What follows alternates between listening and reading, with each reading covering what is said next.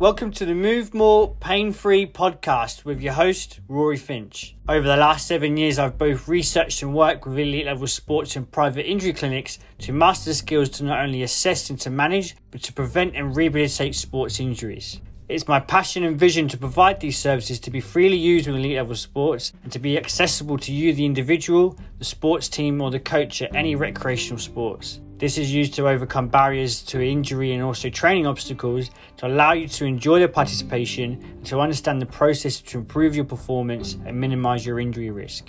Over the coming episodes, myself and the selected guests will provide you with the tools and the knowledge to not only guide your training to be more effective, but to recover optimally and to therefore move more pain free. So let's get started. Welcome to this episode. So today's guest, I've got Ross Shore from R Shore PT. Um, so just to introduce what you do, give us an overview of kind of what you do uh, as a PT, what your desire to be, where you take your training, but also kind of any background information so the listeners can uh, know a bit more about you. Uh, yeah, so basically, uh, obviously, I'm a PT, um, and my main focus is really strength training for individuals, uh, whether it's strength training to benefit them day to day or their sport or you know and uh, we're, we're a wide variety of people so quite young people already quite active. We just want to increase strength and muscle mass or uh, people who are you know have clients up until into their 70s who are you know just trying to improve uh, mobility quality of life uh, bone density and just general health benefit really. Um, and you know it's something i'm obviously really into really passionate about and you know you know across the board and make sure everybody's just trying to get as strong as possible and obviously work towards their uh, specific goals. Uh, yeah my desire really is uh, for i'd say for the next three to five years is just keep uh, establishing my pt brand um, making sure my business is growing uh, getting good results from clients um, and just be and just learning as much as i can and being as good a coach as possible and just keeping that retention high and results high and yeah just you know being successful in what I'm doing. Excellent, cool. It's good, good story, man. So, um, so yeah, so I've been working kind of alongside you for it's about a year now, probably over a year. Yeah, yeah, I'd say about a year. And we've worked quite closely with you know with clients that have either um, had previous injury or maybe they've got to a block in their training and um, they've found out that maybe they've got maybe a bit of inactive muscles or something that's maybe missed outside the, the realm of PT and that's kind of worked with that. And how would you say that's kind of maybe come alongside your training as a coach? Would you say it's kind of helped benefit you, maybe open your eyes to a bit of a wider perspective out, of it? What do you think? Yeah, definitely. Like obviously, I think working with you've been a, a, a massive, a massive tool, massive help uh, to aid my clients because obviously with the lockdown as well, that made things difficult. And um, people were picking up injuries for various reasons, and it's difficult. Obviously, if you can't monitor people in person, uh, and I feel obviously at the rehab side and um, you know dealing with ailments with uh, clients and stuff like that, it's it's been good to learn from you as well and work alongside you uh, in terms of you know what's the issue, how do we work around it, um, what can we get out of it, what can we change with the programming, uh, and I've definitely had a look more uh, like the programming and stuff and the recovery aspects uh, a little bit more since since working with you. Uh, yeah, and you know yourself, you obviously you've you've helped with clients past and present to help them get back on their feet and recover from any ailments they have had. Mm-hmm. Good, yeah. And just kind of touching on a bit you had there, you, you was speaking about kind of programming and scheduling, and, and, and that kind of wraps into kind of where we're aiming with this episode is to focus yeah. on scheduling and how it can maximize performance qualities, but actually how it can actually have a negative effect on injuries or even uh, kind of fatigue associated with that. Um, so kind of just going from it, kind of give a give a bit of an, a, an introduction as to kind of why scheduling is important um, from a kind of uh, personal training aspect, but also um, you know how you've discovered that this kind of does link to injuries or negative effects of training. Yeah, so obviously a big thing I do with clients is I schedule. I schedule their week, uh, their weekly training, schedule their uh, you know uh, training over weeks and months. Uh, you know program properly for them, especially with strength training. Obviously, you know, you know, you have to take into account the accruement of fatigue and everything else they're doing. Now, obviously, each client is very individual, and when when I'm talking to clients, whether it's they're first starting or uh, they've come to the end of like a, a, block of training, I always have a discussion with them where they want to go from there. Uh, and one thing I find is, you know, you know, with programming and stuff and being real is being realistic as well as being specific. So obviously clients may have a specific goal. So let's say they want to improve their numbers on a lift. And I just think, well, how much time can you dedicate to that realistically for the week? Or it might be just I want to improve just general strength, fitness, and health. Um, but at the moment, I'm not really dedicating any any time to to the gym or anything like that. And what I try to do is try to be realistic, uh, get them to pro, uh, get them to plan their sessions in the week, and manage their life ar- ar- around it. Um, and, and and the and one important thing is obviously sticking to the schedule and being coherent with sticking to the programming as well. Um, and obviously, I work with them and talk them through what to expect each week and and how they're going to progress. And obviously, it's done on a feedback basis. You know, they, you know, I might suggest to a new starter, let's start training twice a week. You've done no strength training in the past. Your body's got to get used to recovery element of introducing load bearing exercises into your training. Mm-hmm. Um, and they might feel they're recovering well, they're doing all right, we're still well within the uh, max reco- recoverable volume, um, so we can add some more training in. Um, but I think in terms of the negative effects, I think you know in my experience with people working with, I think sometimes it can be overdone. Like, and that's another thing. It's just you know I might have some people who are not doing enough really to get where they want to results wise, and then some people overdoing it. And as you know, uh, too much too much high intensity training into your routine, whether it's a lot of strength work as well as you know uh, HIIT training or just a lot of running, without any scheduling or moderation or control over how often you're doing it. Are you managing fatigue or anything like that? You find you just rife for injuries and ready ready to burn out. And that's one thing I try to do with clients as well who are on the opposite end, uh, training too much, is just ask them you know, specifically, what are you wanting to improve on? Okay. Do we need to do this much training? Does that need to be in there? You need to scale it back and do other things. Uh, and, and at the end, that can be as much of a challenge as getting people in the gym in the first place sometimes.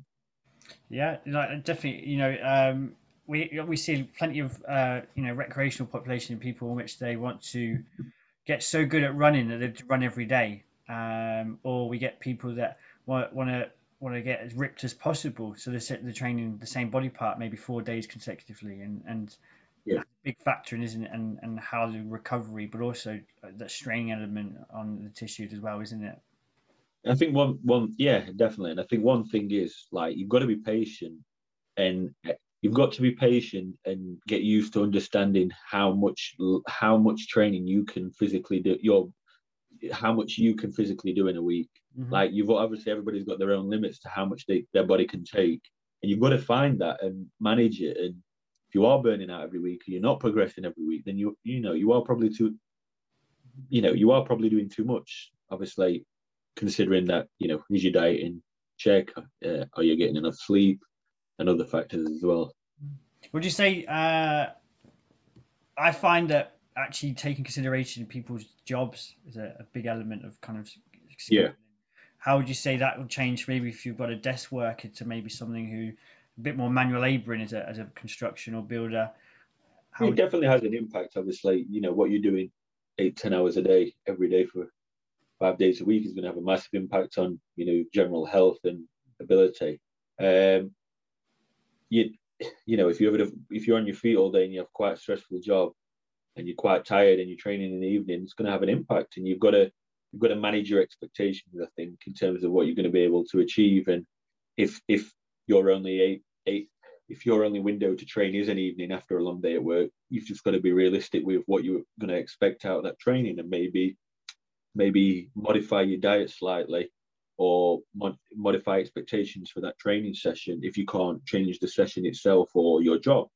Uh, obviously, you know you can't just quit your job. It's not realistic. You know, depending on wherever you where you are in your life, be nice, um, wouldn't it?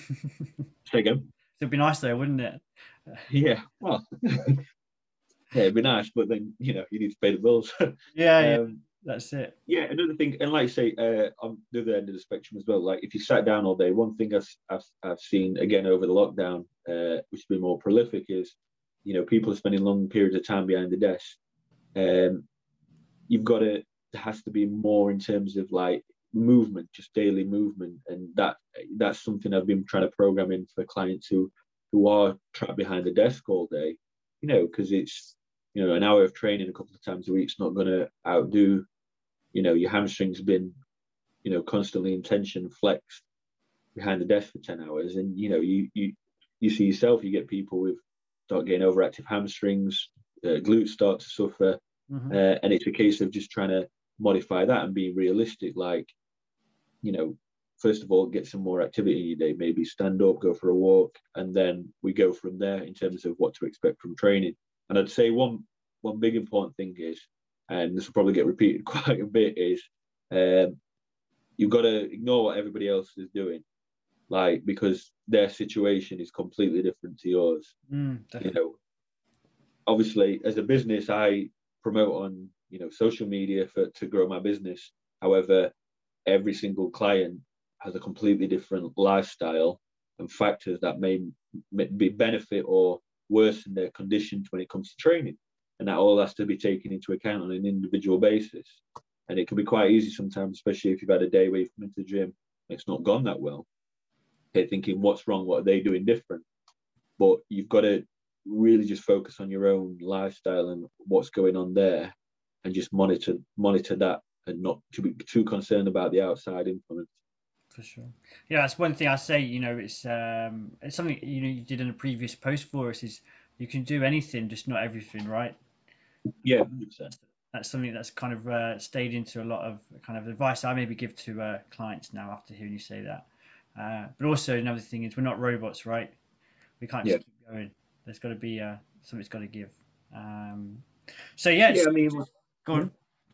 No, no. I was just going to say no. It, just um, building on that point, it is true. Like you know, if I know it's to the extremes. If you look at like an ultra marathon runner and an ultra bodybuilder, it's like completely different physiques and training. It's like, and yes, there are extremes, but at some point you've got to kind of give preference to a style of training if you want to if you want to if you really want to develop on it and sure yeah Good, excellent, man. No, some real good handy tips there. I'm sure everyone's going to take away. So, just to wrap up, then, um, what I'd just like to give some kind of take home points that um, the listeners can take. So, tips of kind of scheduling uh, and how people uh, can do this. Say if they, you know, maybe they don't want to hire a coach, they want to work with someone, maybe they can take away some uh, key points um, so, what would you kind of say needs to be included, and what should people avoid when they're when they're kind of organising their training?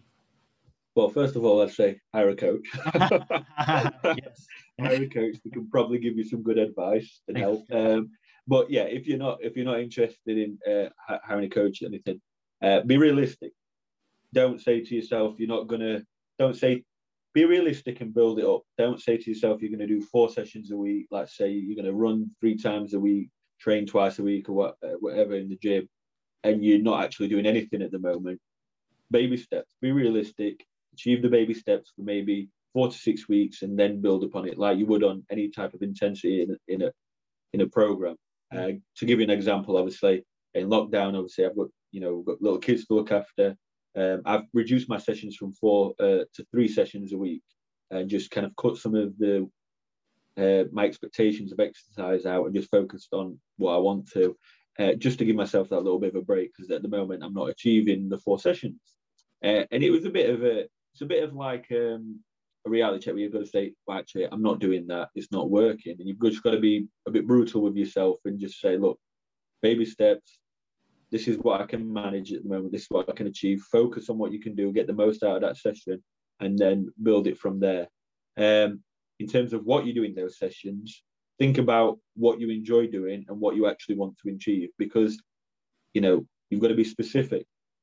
If you want to improve your muscle mass, obviously you've got to be, you know, putting in some volume with your training and you know make sure you're training the whole body if you're wanting to improve strength or your mobility is a bit poor and you hamstrings and you know you need to go in and start doing like some uh, hinging variations and that needs to be like the focus of your training and build from there if you want to get better at running obviously you, you don't need to be in the gym doing bicep curls it's just you know just make it specific and make the session frequency realistic and start and just leave the ego out and just start and then build up and then get a coach to direct you. His name's Ross Shore, right? yeah, yeah. No, excellent, good. So, uh, thanks for your time, Ross. Um, some great points there, and um, I'm, I'm looking forward to getting this shared out, um, and also uh, beginning our PT partnership. So on the social media channels, we'll get out some infographics highlighting some of these key factors. Um, yeah. So just kind of finish up then. How can people find you? How can they contact you? Um, yeah, so if you're interested, obviously, uh, what I do and uh, who I'm coaching and progr- uh, progressing, uh, Shore PT on uh, Instagram and Ross Shore Personal Training uh, Facebook. Uh, that's where I market most of my business. Uh, yeah, uh, thanks for having me, Rory.